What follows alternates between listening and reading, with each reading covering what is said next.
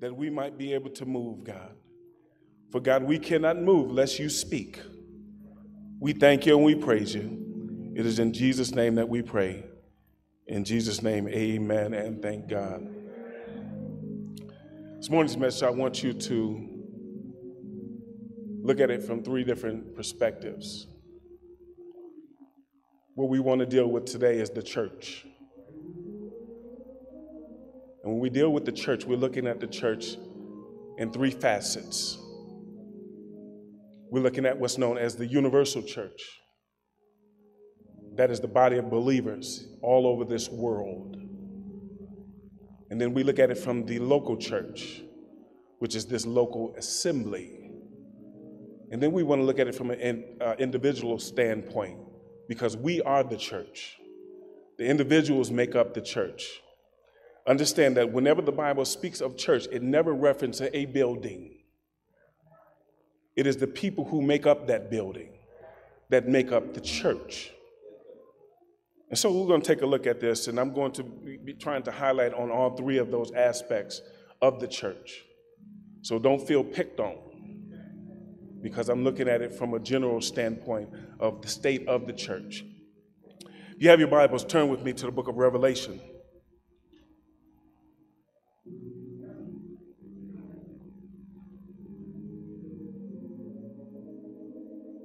Revelation, the second chapter.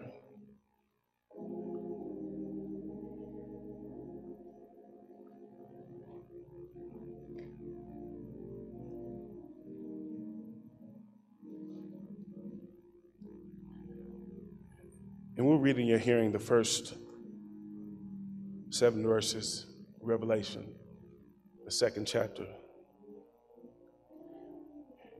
And it reads, Unto the angels of the church of Ephesus write, These things say he that holds the seven stars in his right hand, who walketh in the midst of the seven golden candlesticks. I know thy works and thy labor and thy patience, and thou how thou cannot bear them which are evil.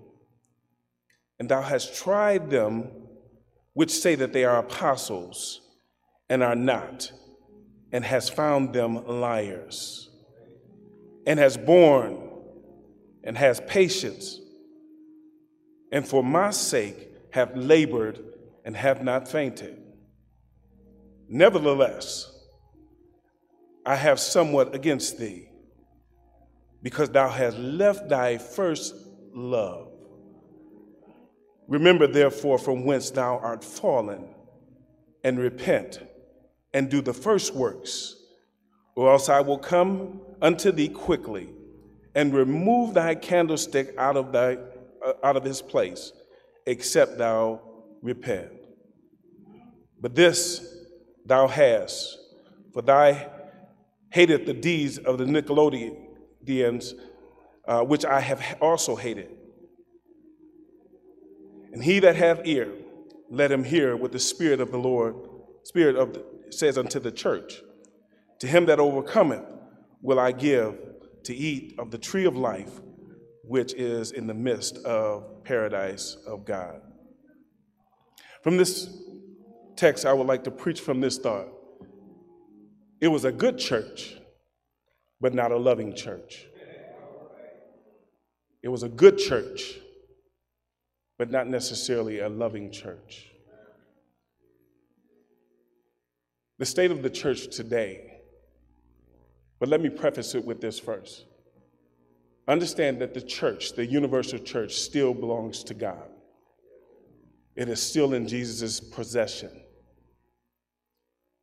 Even with some ungodly leadership, even with some false doctrine that is being uh, spread throughout the internet and throughout the airwaves, God still has not lost his church the church right now is still in good standing in terms of their faith in the Lord Jesus Christ. And understand that the only thing that can take the church out of God's hands is that they don't have faith in Jesus Christ. And so, therefore, they were near, never really a church at all. Because Jesus said that, that he would keep his church. He said, Upon this rock I sh- I'll build my church, and the gates of hell shall not prevail against it. Jesus is still keeping his church.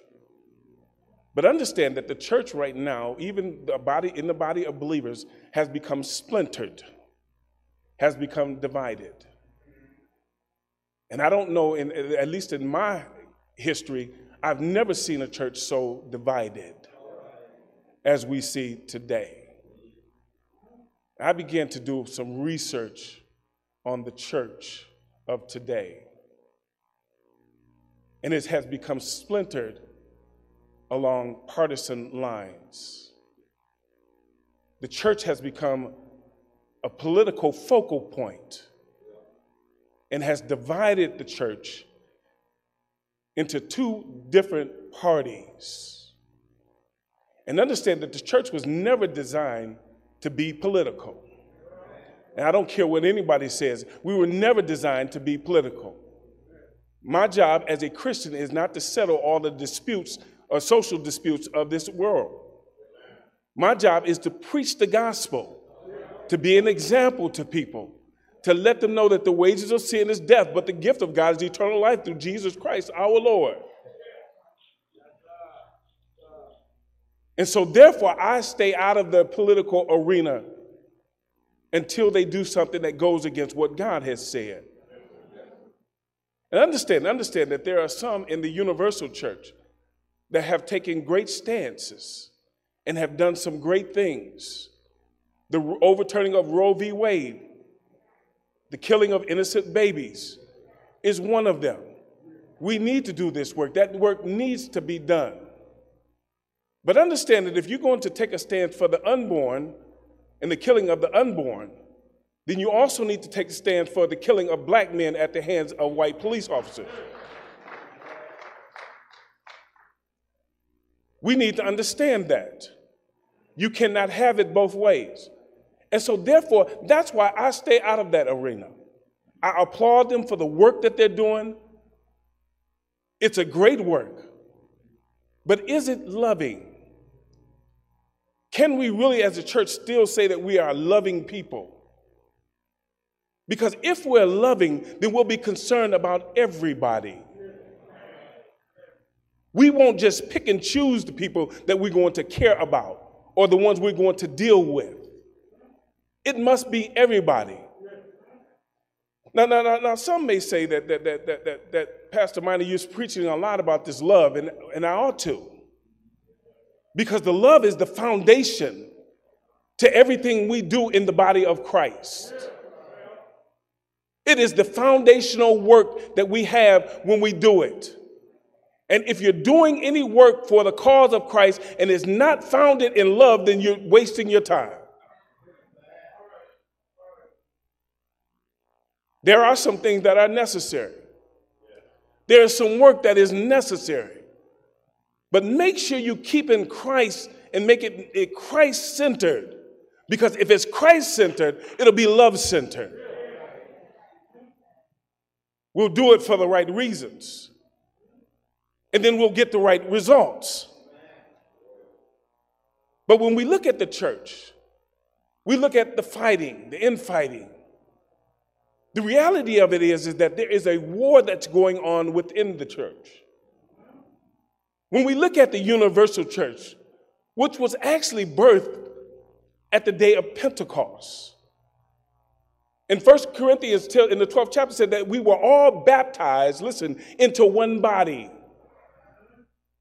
And just as that body, the body has many members, so does the body of Christ. It has many members.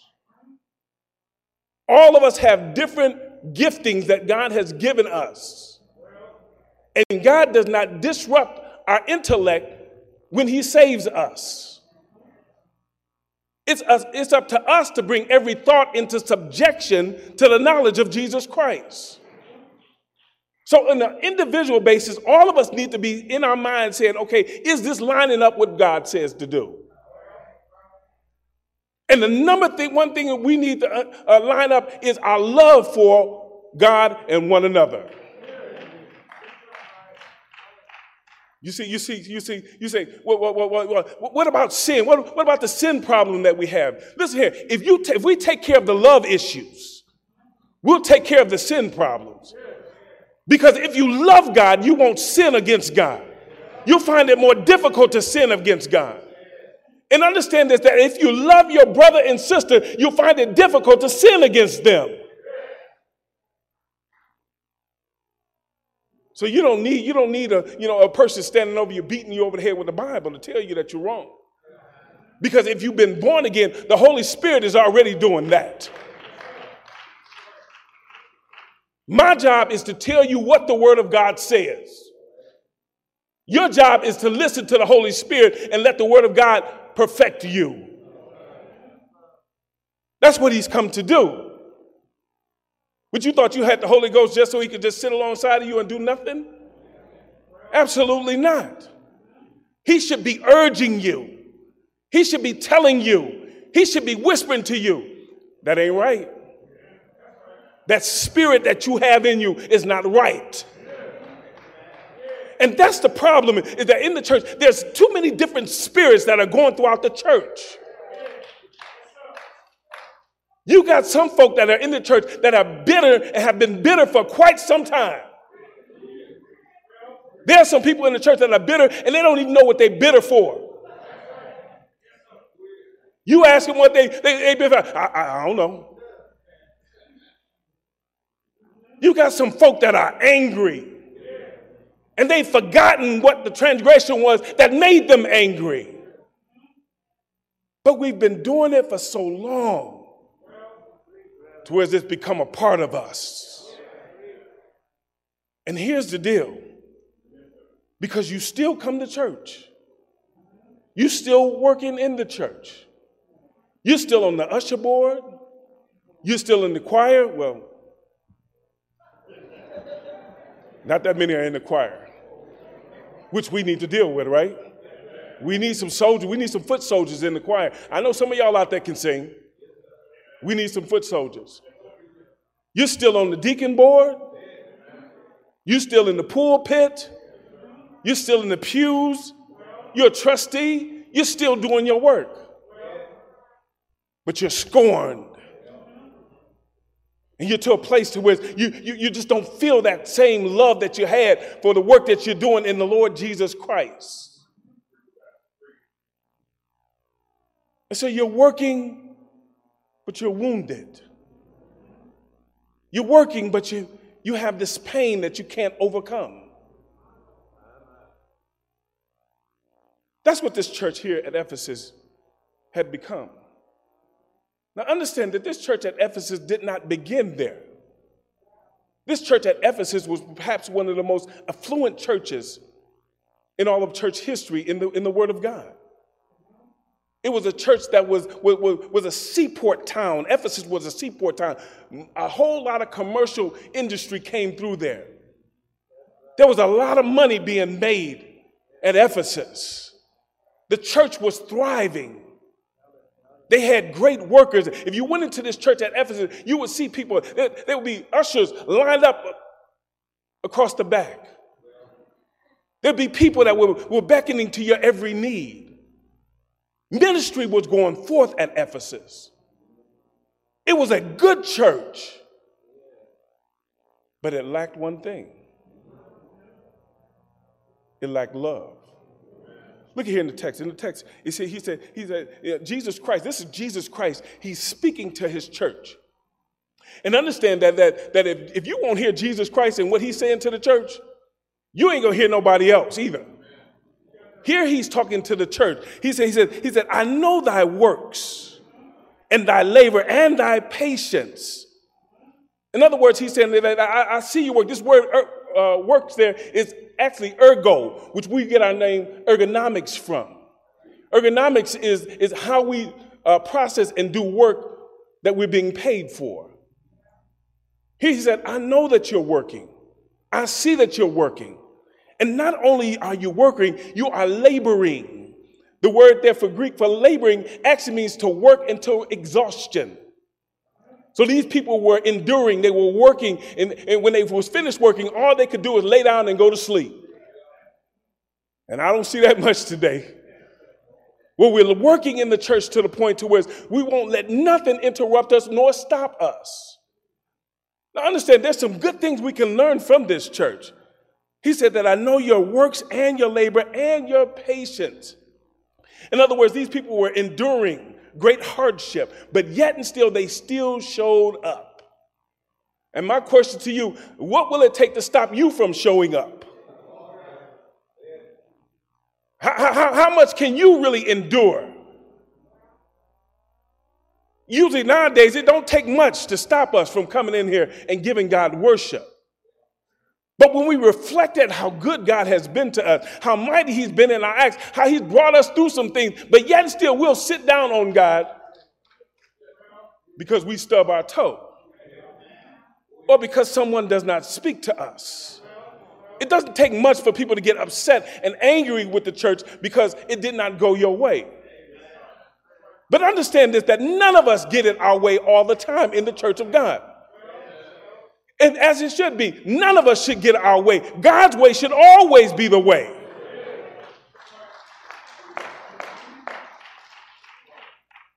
These people were looking the part, they were doing the work. But not only this, but they also, from, from, from, from, from, from a doctrinal standpoint, they were, they, was, they were solid. He says, and how thou cannot bear them which are evil. In other words, they were intolerant to sin. Listen here, this church had it together. They had the ministries.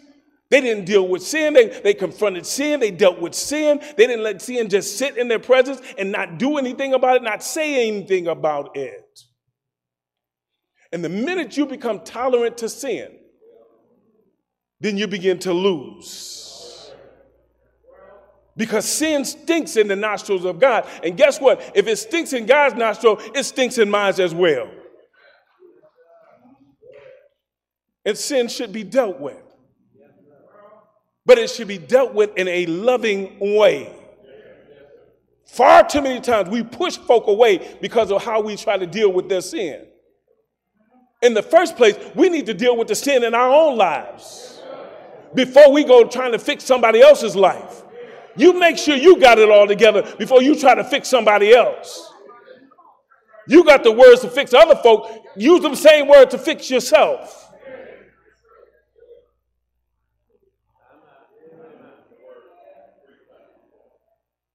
So they dealt with sin.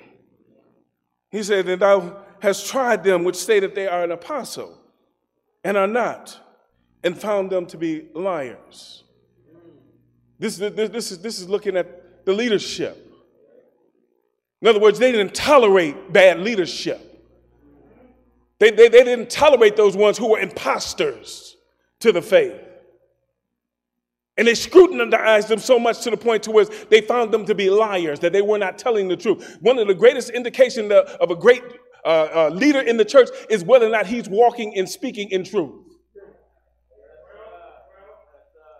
If he ever gets in a lie and refuses to come out of the lie, then he's not God's man.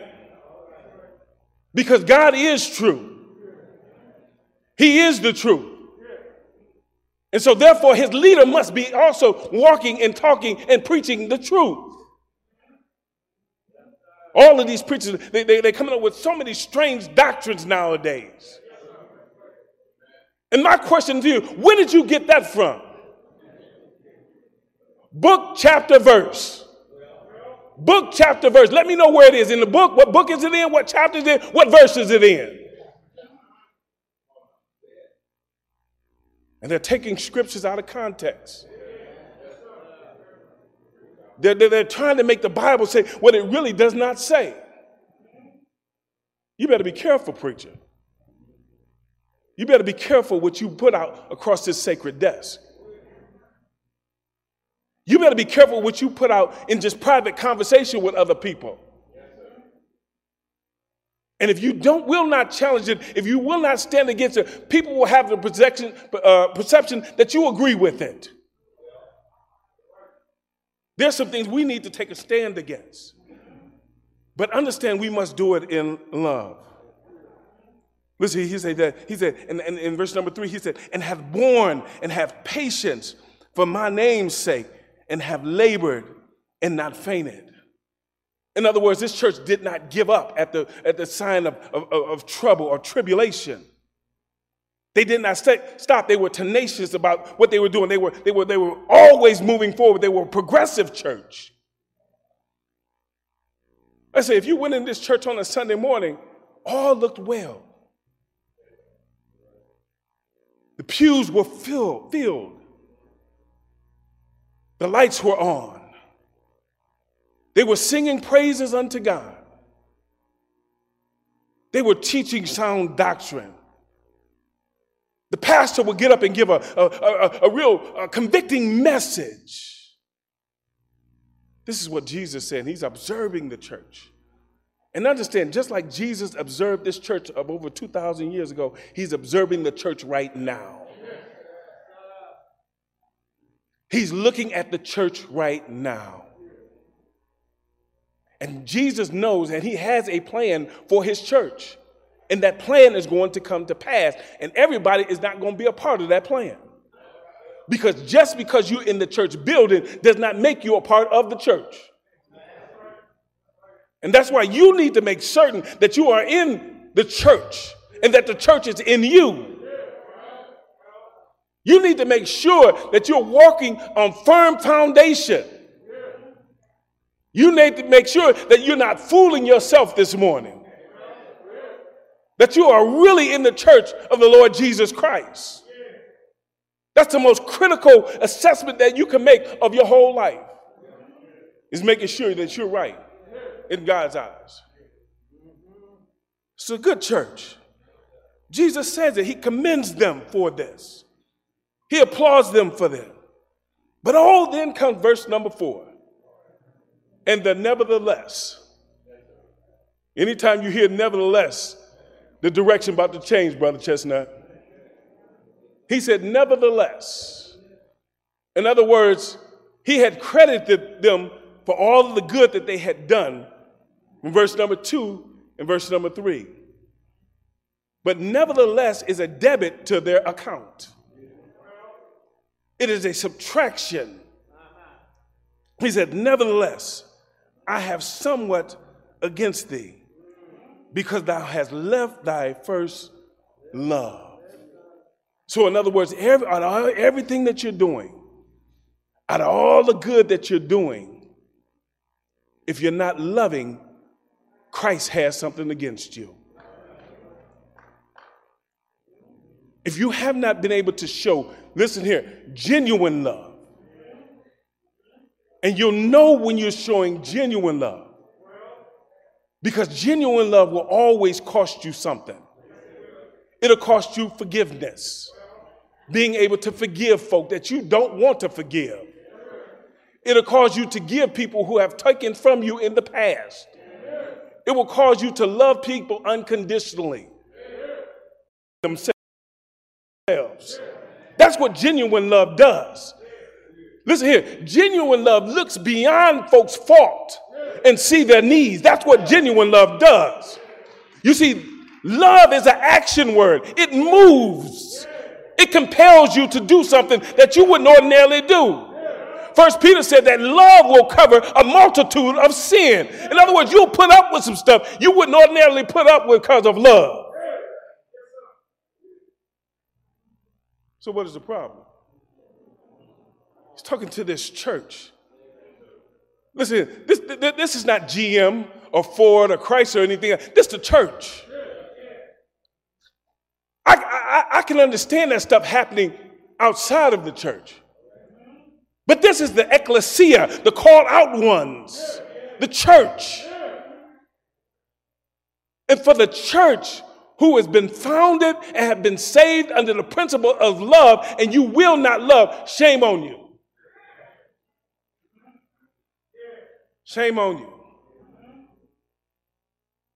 When you kept carrying grudges, angry about stuff that happened four or five years ago, and you can't get over it. Where, where, where, where, where's the love? Where's the love at? Listen, I, I know, I know, I know that, that, that, that some of some of us, you know, love, loving is difficult. I know that, that perhaps there's some things that have happened in your past, and you have some trust issues. But understand that God comes to heal all of that. I don't listen, I don't care what has happened to you in the past. God is well able to heal every wound, every hurt. But what it takes is it takes you surrendering it to him.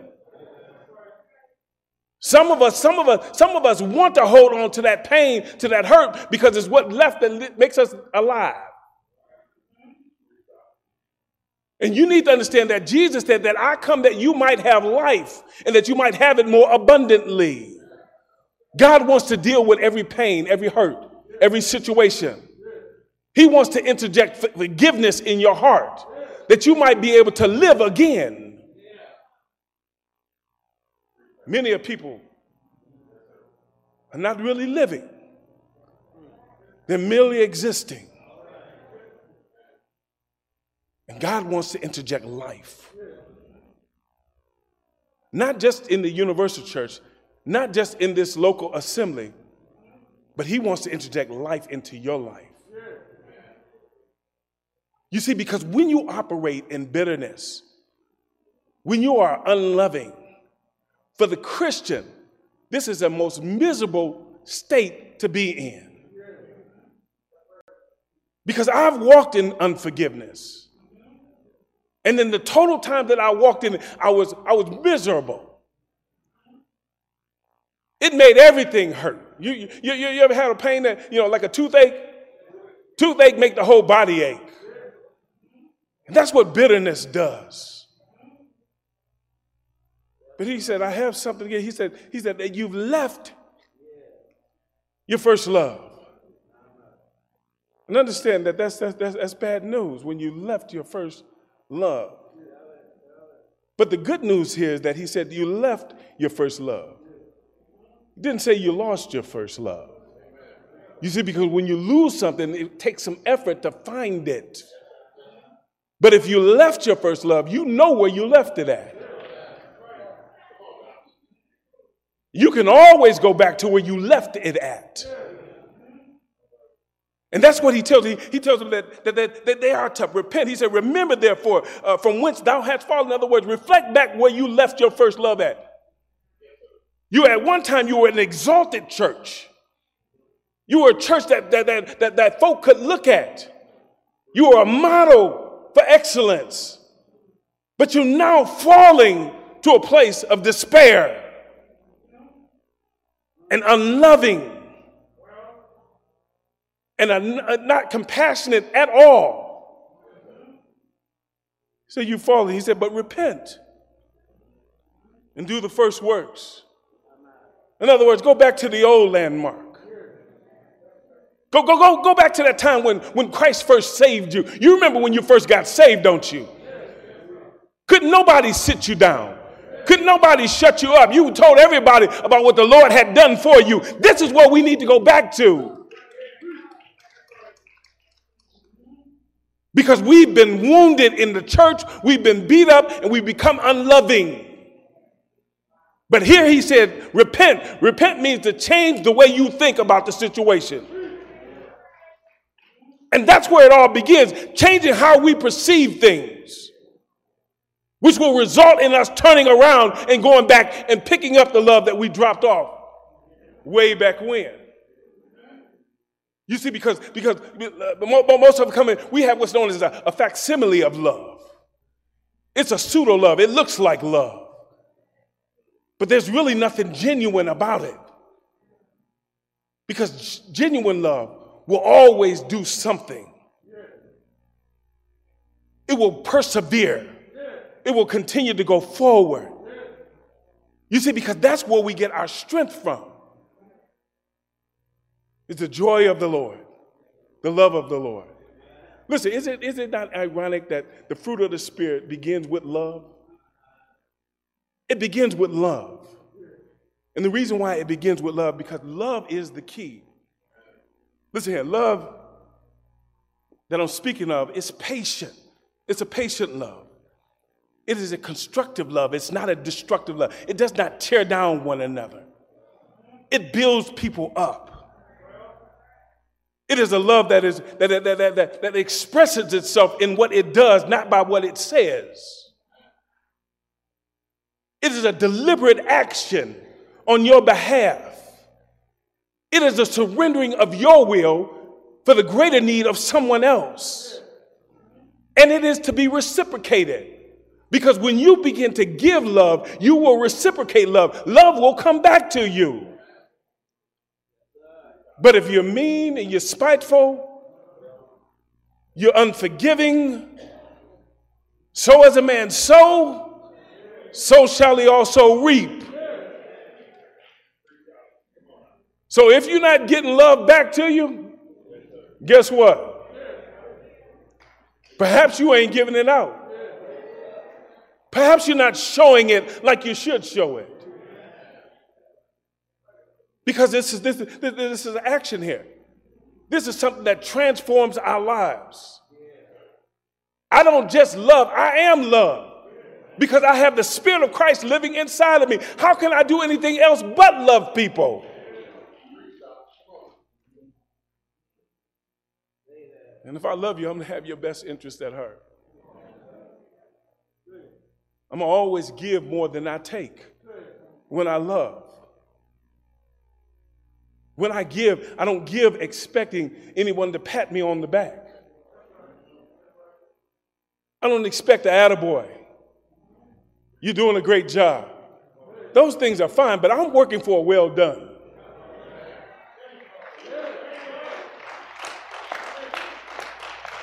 And the only way that I can get that is that I love people genuinely from my heart. That I share with you the gospel of Jesus Christ. Because understand that the greatest expression of love took place over 2,000 years ago, Dick, on a hill called Calvary. Anybody know about Calvary? One of the greatest expressions of love took place on Calvary over 2,000 years ago. Jesus came down and, and, and, and, worked amongst us. He demonstrated to us how we are to love one another. He gave himself, he, he surrendered his life for us. This was the greatest love that we could ever experience was in the Lord Jesus Christ. Can't you see him? He had every right and every authority to call on the angels to defend him, but he did not. It was because of his love for us that he did this. He's seen us in our own wretched condition and said, the only way that they're going to get right is that I go all the way to Calvary's cross, that I give my life as a sacrifice, because that's what God required for us. The wages of sin is death, but the gift of God's eternal life through Jesus Christ our Lord. Yes, He died for us. An expression of love. He gave His life for us. He died upon that cross. Yes, they hung him high, they stretched him wide, put a crown of thorns on his head, pierced him in his side. And he hung his head, the locks of his shoulder, and he died on Calvary. He gave up the ghost. They buried him in a tomb, but on the third day, he rose victoriously in Jesus. He rose with all power of heaven and earth in his hand. That's love. That's love. And he still loves us. He loves us so much that he's standing at the right hand side of the Father and he's making intercessions for us. He's still praying for us. He's still speaking on our behalf. And he's coming back again. Yes, he's coming back again for his church. He's going to rapture us one day. He's going to be caught up in the head with the Lord. We'll ever be with the Lord. He's coming back. Will you be ready? And the only ones he's coming back for are the ones who have that love that goes from heart to heart and from breast to breast. It is a love that is demonstrated, a love that can be seen and not just heard. Please stand to your feet. The door to the church is open.